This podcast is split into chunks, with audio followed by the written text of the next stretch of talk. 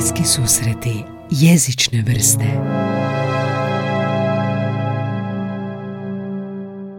Dobar dan, dobro jutro, dobro večer, dobrodošli natrag u bliske susrete i jezične vrste. Nakon male opet pauze vraćamo se novim epizodama, novim gostima i novim jezičnim temama.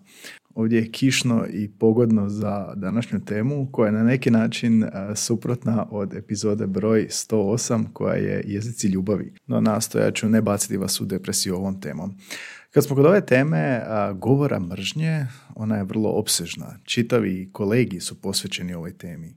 Literature ima jako puno, znanstvenih članaka ima jako puno, blog objava, a, novinskih članaka i nikad se ne bi moglo u jednoj epizodi sve obraditi, stoga ću se fokusirati na govor mržnje ukratko i s primjerima. U opisu ovog podcasta stoji već dvije godine da je jezik fundamentalni dio našeg opstojanja.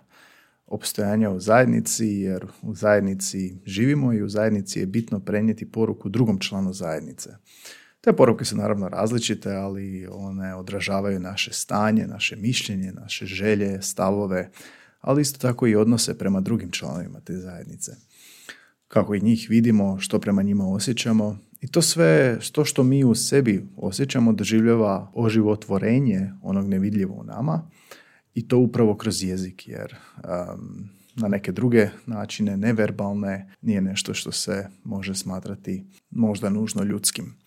Um, životinje rade isto, glasaju se, divlje domaće životinje, domaće, domaće životinje, lavovi riču, zmije hikću, mace isto, psi reže kad nešto ne vole, a režimo i mi. Mi to radimo malo sofisticiranije, to neko nesviđenje, tu mržnju, mi to provlačimo kroz govor izravno, ali budući da imamo i najnapredniji način komuniciranja od svih životinja, mi smo u stanju tu nekakvu mržnju suptilno izreći, gotovo sakriti Imamo i pasivnu agresiju recimo. Imamo različite metode prenošenja lošeg stava i osjećaja prema nekomu i nečemu kroz jezik. Za mene je govor mržnje uvijek bila nekakva stepenica ispod udaranja. Kako kao nekako društveno neprihvatljivo ili prihvatljivo za mnoge, udaranje, verbalno udaranje, bez da si nekoga zapravo udario. I onda postoje razine, različite razine tog udaranja, kao packe, šamar ili udarac šakom i nogom a, i masnice koje nastanu od tog udara nisu na koži, nek su ispod kože i sporije zacijeljuju. Um, u epizodi 107 ovog podcasta gostovao je Josip Bošnjaković, psihoterapeut i svećenik, koji je govorio da jezik može dovesti do psihičkih oboljenja.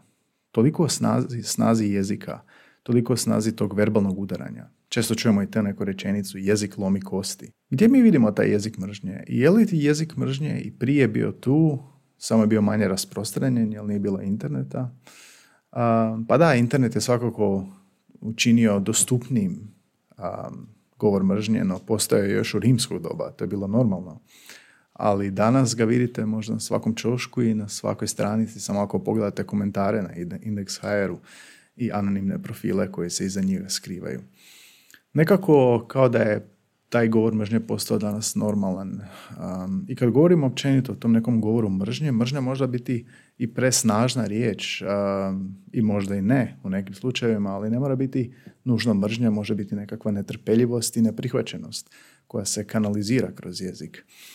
Htio sam to nekom uvodu sad malo ispričati o svojim tim nekim viđenjima toga.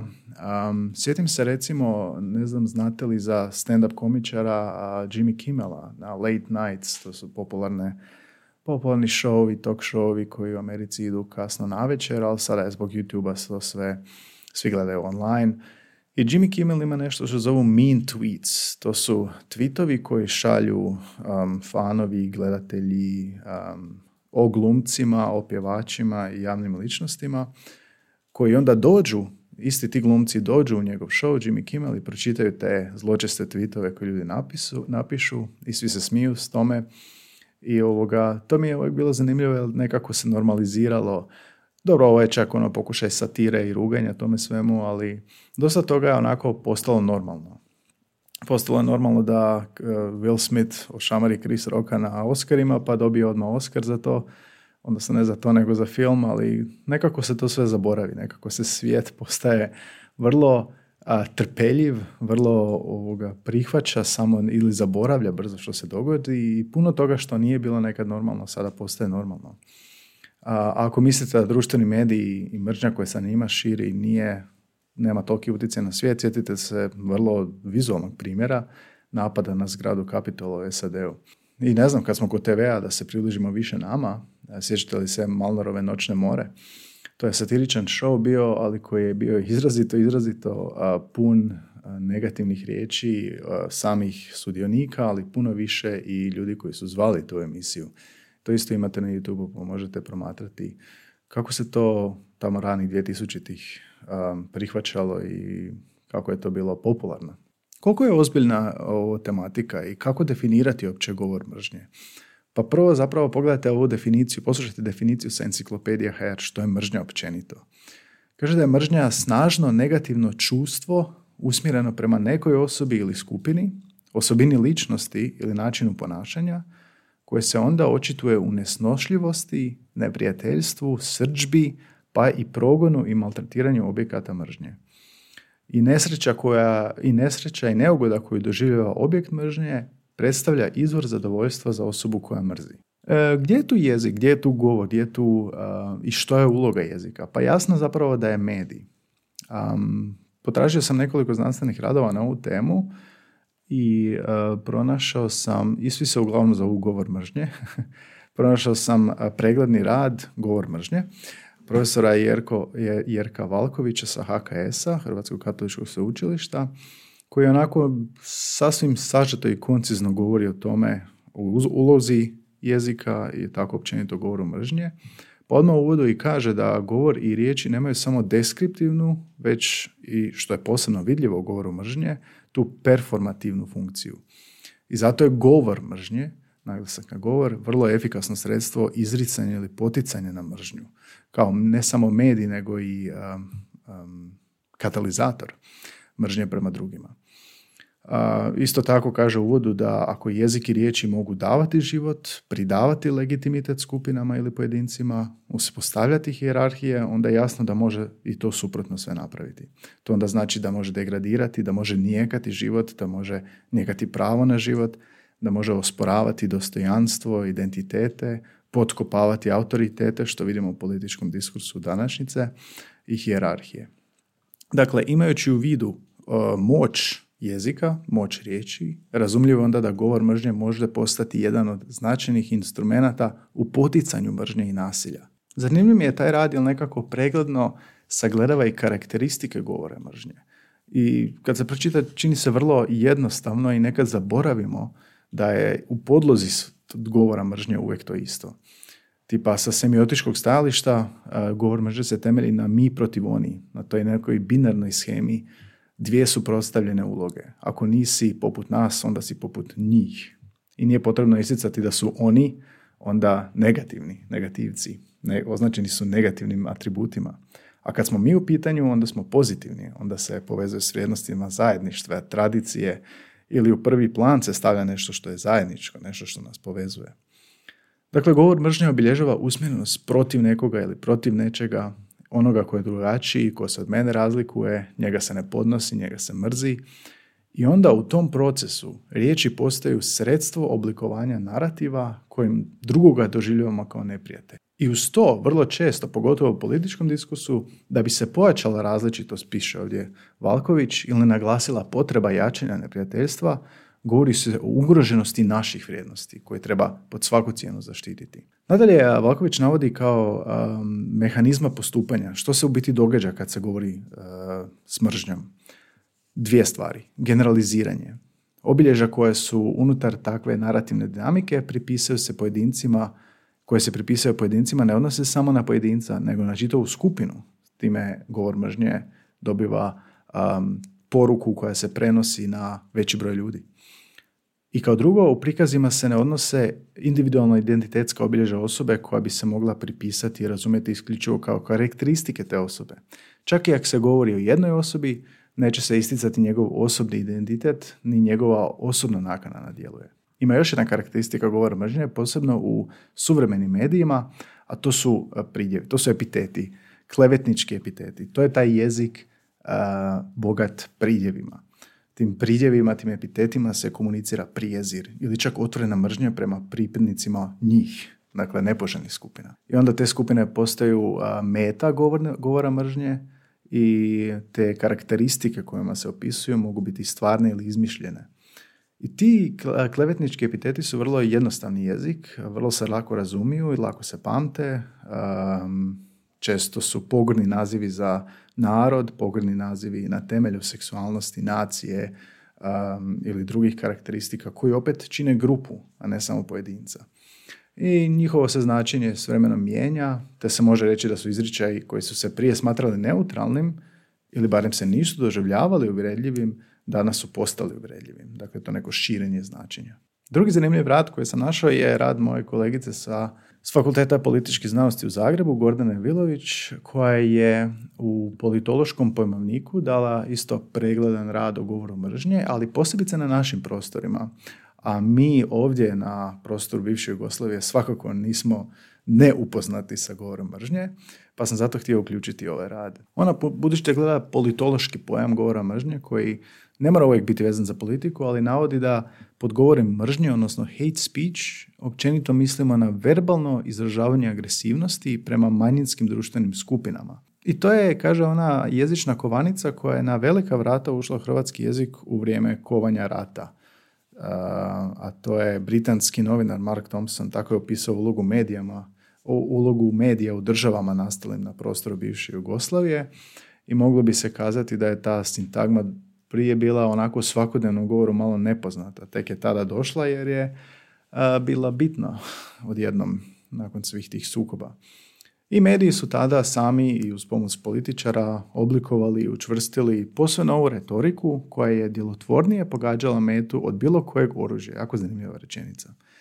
Jer naravno početak tragičnih događaja, rat, stradanja, stotine tisuća izbjeglica i prognanika – samo je osnažio žestinu govora mržnje u tim novonastalim post-jugoslavenskim državama.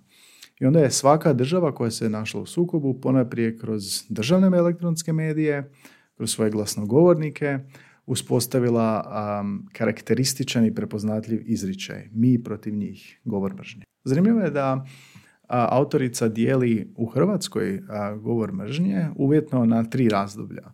Prvo razdoblje istinski oblik govora mržnje koji su prenosili mediji nakon rata 90.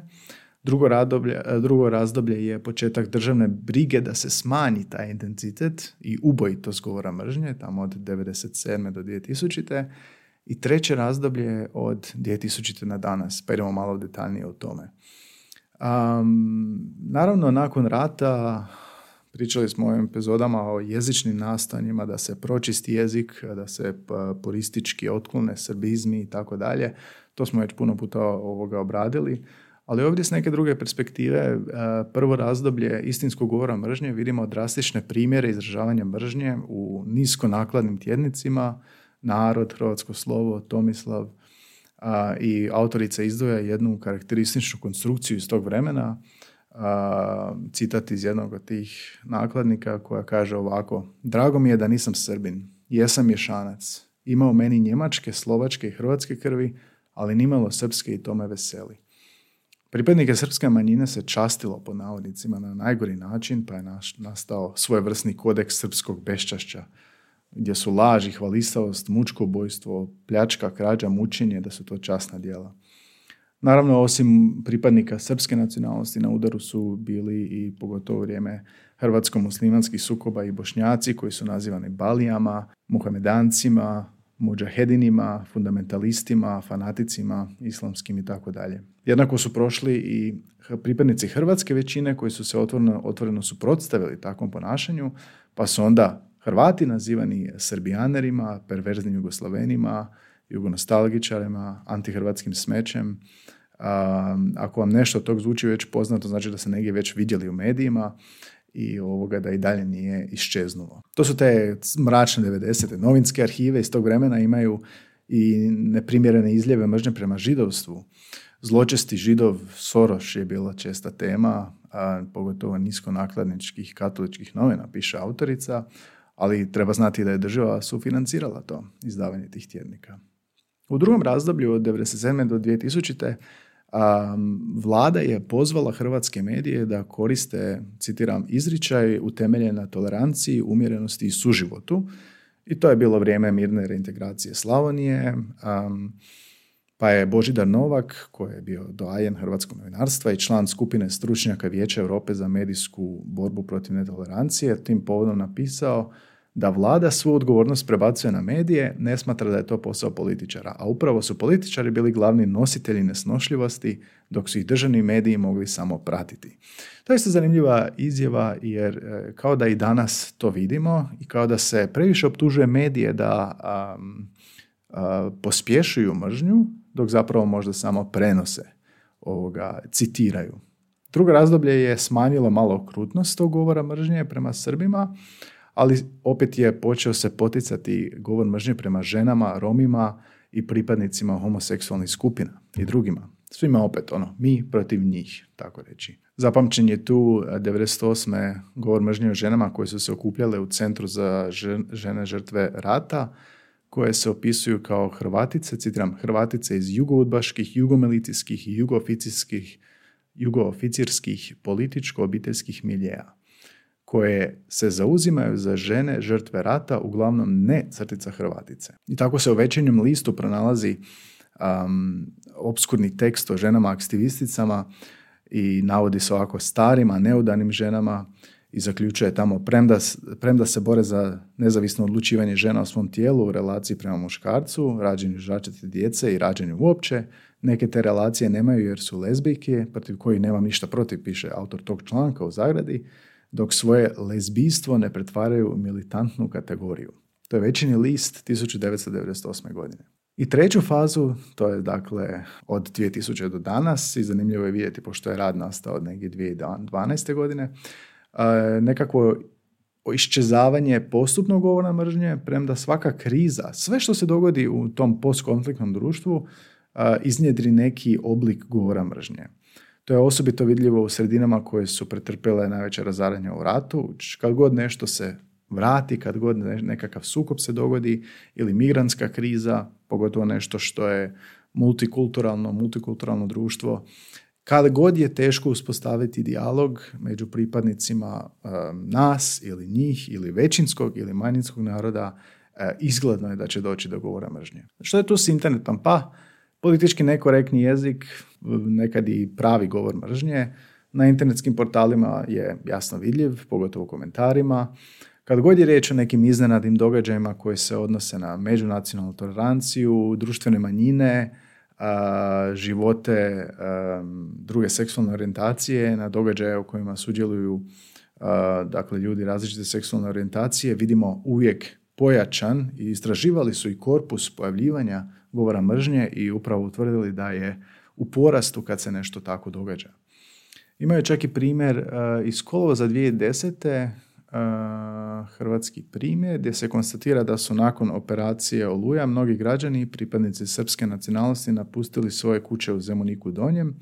Nakon što su Srbi otišli, Romi su se naselili njihovim kućima, kućama, tamo su ostali 15 godina i nisu previše vodili računa ni o kućama, ni o okolišu i u ljetu 2010. pripadnici lokalne vlasti u Zemuniku Donjem su zamolili Rome da se isele iz tih zauzetih kuća kako bi se raseljeni Srbi mogli vratiti i sve su hrvatske novine pokrivale taj politički skandal iz dana u dan, a njihova online izdanja su dala mogućnost čitateljima da komentiraju slučaj Zemunike. I sve to je izazvalo politički nekorektne komentare, pune netolerancije, pune govora mržnje, usmjerene kako, kako prema Romima, tako i prema Srbima. Komentari su vrvili izrazima cigići, četnici, ustaše i tako dalje. Autorica Vilović kaže da čitajući te komentare uočava se da su mnogi od online sudionika u raspravi o ovoj temi zapravo pripadnici već oformljene grupe čitatelja, takozvanih komentatora, koji se redovito javljaju sa svojim stavovima, prepoznaju se prema ranijim postovima i natiču se ko će napisati što žešći izričaj govora mržnje.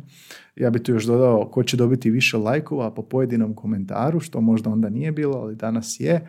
Da danas zapravo u tom govoru mržnje najbolje možete pratiti po tome što vidite čak i koliko je lajkova taj komentar dobio i onda sve što je ta jedna osoba rekla uh, više struko postaje veće jer vidimo koliko drugi se slažu s time. Tu se negdje u to vrijeme pojavljuje početak 2000 u trećoj fazi pojavljuje društvene mreže Facebook, sve veći broj korisnika i Facebook postaje, pogotovo u tom inicijalnom vremenu, dakle, izričaj najžešćih mržnji, ali isto tako i lijepih stvari. Humanitarne akcija, nemojmo i to zaboraviti. Kaže autorica da je hrvatski novinar Miran Pavić, opisujući prijepore koje može proizvesti Facebook, osvrće na stavove Jasona Kaufmana i govor mržnje koji se također širi društvenom mrežom i navodi da se Facebookom izmjeruju, izmjenjuju najgori oblici lijevog i desnog populizma pa i govor mržnje. I kaže ako pretražimo pojmove Hrvatska u Facebooku, pojavljuje se grupa Hrvati, zabranimo Slovencima ulazak u Hrvatsku. Ima 4000 članova. Onda druga grupa, a dragi Slovenci, ni guzicu si neću obrisati vašim WC papirom. 1500 članova ili spontani komentari male ono ekstremističke grupe dao Bog da krepa cijeli sabor njihove obitelji ili nagazi Srbina i tako dalje. Priča o govor mržnje će se nastaviti, dakle ono, tehnologija napređena, pa i jezik se još više oslobodio. Na neki način da, tehnologija kao da oslobađa jezik ili da mu više prostora i tim više što na internetu vas štite um, lažni profili ili anonimnost. Inače, često se ovoga, oni koji govore s mržnjom znaju braniti slobodom govora, pa nije možda na odmet reći gdje je ta granica slobode govora i mržnje i govora mržnje. I um, pronašao sam, dakle, u, vijeći, u preporuci Vijeća Europe o govoru mržnje se govori o oblicima izražavanja, citiram, koji šire, potiču, promiču ili opravdavaju rasnu mržnju, ksenofobiju, antisemitizam i druge oblike mržnje temeljene na netoleranciji, uključujući netoleranciju izraženu agresivnim nacionalizmom, etnocentrizmom, diskriminacijom ili neprijateljstvom prema manjinama, imigrantima ili ljudima imigrantskog porijekla. Vijeće je vrlo sažeto iznijelo što je govor mržnje i mislim da vrlo jasno tu granicu se povlači. Profesor Valković u svom radu citira i odvjetnicu Vesnu Alaburić koja kaže da je govor mržnje nekakva zločudna vrsta govora kojem je, citiram, cilj a, nije toliko posjedovati ideje koliko nanijeti povrede, poniziti, uvrijediti, zastrašiti, potaknuti na nasilje. A mrzilačka poruka sadržana u toj vrsti javnog diskursa zapravo ima dvostruku svrhu. S jedne strane poniziti, deformirati, zastrašiti, diskriminirati ili ušutkati, a, napasti tu skupinu i njene pripadnike, a s druge strane mobilizirati nas, nas protiv njih, homogenizirati, um, koje zastupaju takve ideje, te grupe koje zastupaju takve ideje i dobiti sljedbenike. Govor mržnje se isto mijenja, um, pogotovo u digitalno doba. Dario Terzić sa Visoke škole za turizam i menadžment ima pregledni rad u časopisu In Media Res koji kaže da univerzalni jezik mržnje je kao da dobiva dijalekte. Dakle, kako bi se izbjeglo sve ono na prvu loptu uvredljivo, jezik mržnje biva našminkan, zamaskiran govor mržnje postaje još kompleksniji ako se zna da on uopće ne mora počivati na lažima i uvredama. Na pomolu je, tvrdi autor, nekakva estetizacija mržnje, maskiranje jezika mržnje kroz neke intrigantne ili zapaljive sadržaje. To se najčešće događa u medijima i ovdje je baš napad na medije. Kako bi privukli pažnju, tvrdi autor, novinari upotrebljavaju naslove koji danas u mediji, u eri uh, online medija mogu izazvati vrlo zlonamene komentare na forumima, na, u komentarima, pa tako stvoriti to neprijateljsko ozrećje. I on to zove novogovor mržnje, novo ozreće netrpeljivosti u kojima se moralni kriteriji reduciraju i stalnim obnavljanjem mrže, mržnje kroz nekakav humoristički govor se uh, zapravo šire ti kriteriji i onda je snižen prag kritičnosti. I ne samo kroz političke emisije, nego i kroz zabavne, sportske i slične sadržaje. Krivi dosta za to medije, jer kao u današnjem instant svijetu je sve postalo jako brzo, prebrzo se izmjenjuju informacije, ljudi nemaju vremena ili ne žele čitati cijeli članak, podužu informaciju, pa pogledaju samo naslov, sve je tako reći nekako na prvu pa i današnje novinarstvo, tvrdi autor, hvata žrtve na prvi pogled, odnosno naslove. Mislim, i prije naslovi su bili presudni, imali su funkciju da skrenu naravno pažnju, ali su morali biti konkretni a, i korektni, a i odgovarati sadržaju teksta, pošnivati nekakve standarde. A autor ovdje tvrdi da danas često nemaju ni veze s tekstom, s onim što u tekstu piše, a da je puno bitnije privući pozornost, isprovocirati, izazvati reakciju u komentarima, jer kako tvrde pojedini urednici tih portala, o broju lajkova i broju komentara ovisi o to hoće li neki sponsor otkupiti reklamni prostor. I on je proveo istraživanje baš ne bi li otkrio koliko je tih provokacija. kaže da od stereotipa do predrasuda je tek jedan korak i nerijetko u naslovu nekog teksta ne nalazi imena pojedinaca, njihove funkcije ili titule, i, nego prije svega njihovu nacionalnost i predstavljaju u negativnom kontekstu. Pa u neki od naslova koji izdvajaju u tom istraživanju su naslovi Bosanci krali milodare, Austrija, Bosanci krali traktore i prodavali ih. Bosanci krali po širokom brijegu. Bosanci pali u Herceg Novom, krali bicikle motore. Bosanci krali grudnjake po Njemačkoj. I zašto uopće postoji um, govor mržnje, ako je govor samo verbalna um, reprezentacija nečeg našeg unutrašnjeg, odnosno naših stavova, uh, je li to nekakav nagon? Uh, našao sam uh, rad Edwarda Kleina sa klinike za psihologijsku medicinu, koji je napravio psihoanalitičko razumijevanje govora mržnje. Isto um, ponavlja ono što smo već ranije rekli, da govor mržnje je verbalizacija negativnih emocija, i tvrdi dalje da je, nažalost, potreba čovjeka, da je nagonske prirode, da je potaknut vanjskim faktorima, jer je čovjek e, narcisističko biće i svaka povreda samoljublja izaziva projekciju, a česta projekcija je govor mržnje. I obiteljima i drugim skupinama govor mržnje je prouzročen nekakvim predrasudama ili generalizacijom mržnje, ali isto narcizmom. Kaže da govor mržnje na području Jugoslavije ima daleke povijesne korijene, i nalazimo ga u pričama i pjesmama i mitovima, da religija diskretno i zaobilazno podgrijava govor mržnje, iako ga deklarativno ne prihvaća. I još jedna zanimljiva rečenica je da pojava karizmatičnih vođa i njihov utjecaj na mase ostvaruje se pretežno stimulacijom govora mržnje. Iako vas ovo može podsjetiti na Miloševića ili ne znam, nekakve 90. samo upalite TV danas.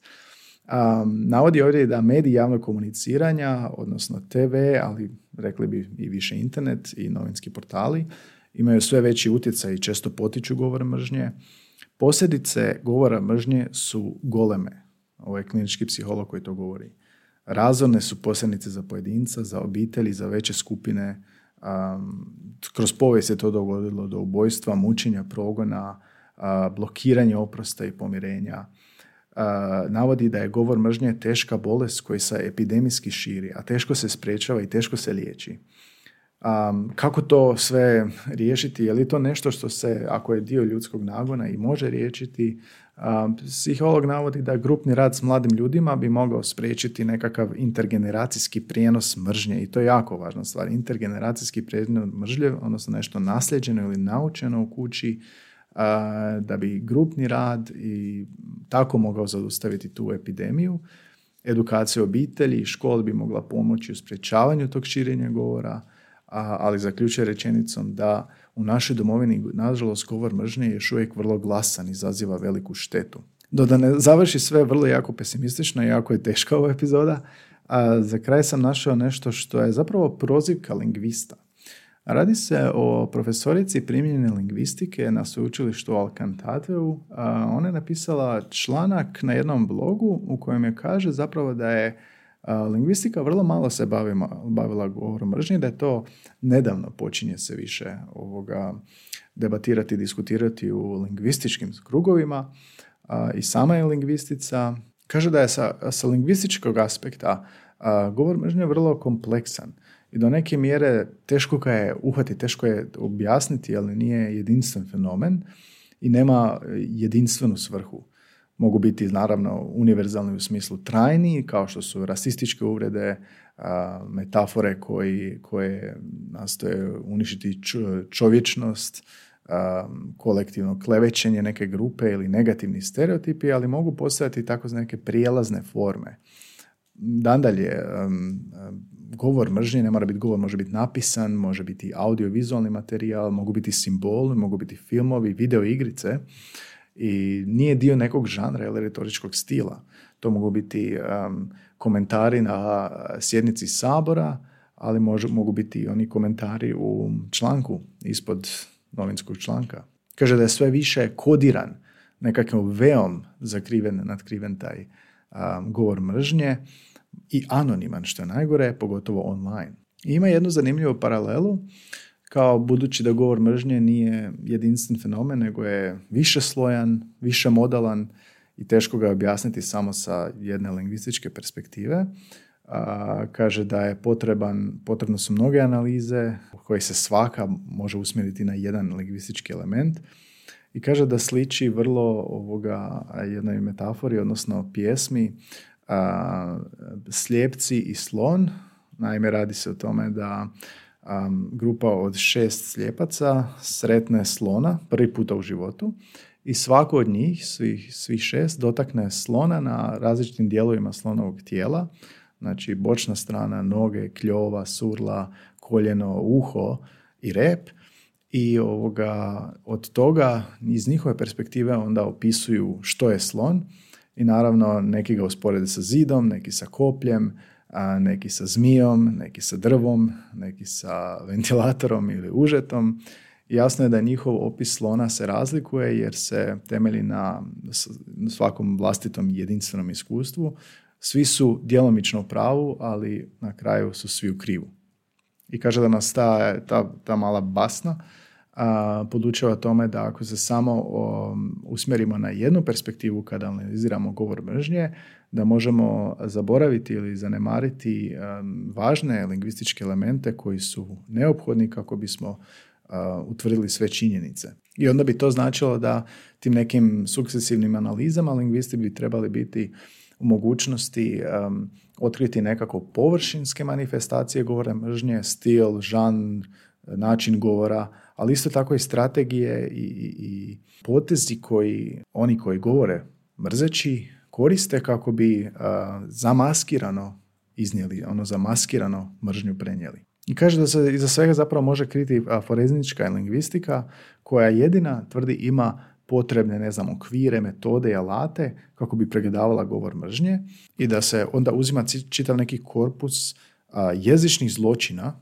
kako naziva zapravo govor mržnje, čitav neki korpus riječi i govora, sve što se u tome pojavljuje koje bi onda trebalo analizirati i onda otkriti zapravo što je jezik govora, nešto što ovaj podcast nažalost ne može do kraja. Volio bi čuti ovoga, vaše mišljenje, znam da imamo dosta i slušatelja iz regije, iz regiona, iz svijeta, jer ste bili ovdje, pretpostavljam da ste se rodili, ste bili mladi, pa ste odselili u potrazi za poslom ili možda za vrijeme rata, sigurno se sjećate nečega što je bio govor mržnje koji se sjećate da se perpetuirao, pogotovo vrijeme 90-ih ili čak ranije, na našim prostorima, kako je to utjecalo na vas? Što je nekakva, ili ne samo na vas, nego na vaše društvo, kako je nešto što ste čuli u obitelji, prošlo kroz vas, ako ste ikad na psihoanalizi se analizirali, jeste li zabrinuti oko govora mržnje je li vam se čini da je nešto kao da je normaliziranije to imati danas, kao da je zamaskiranije danas?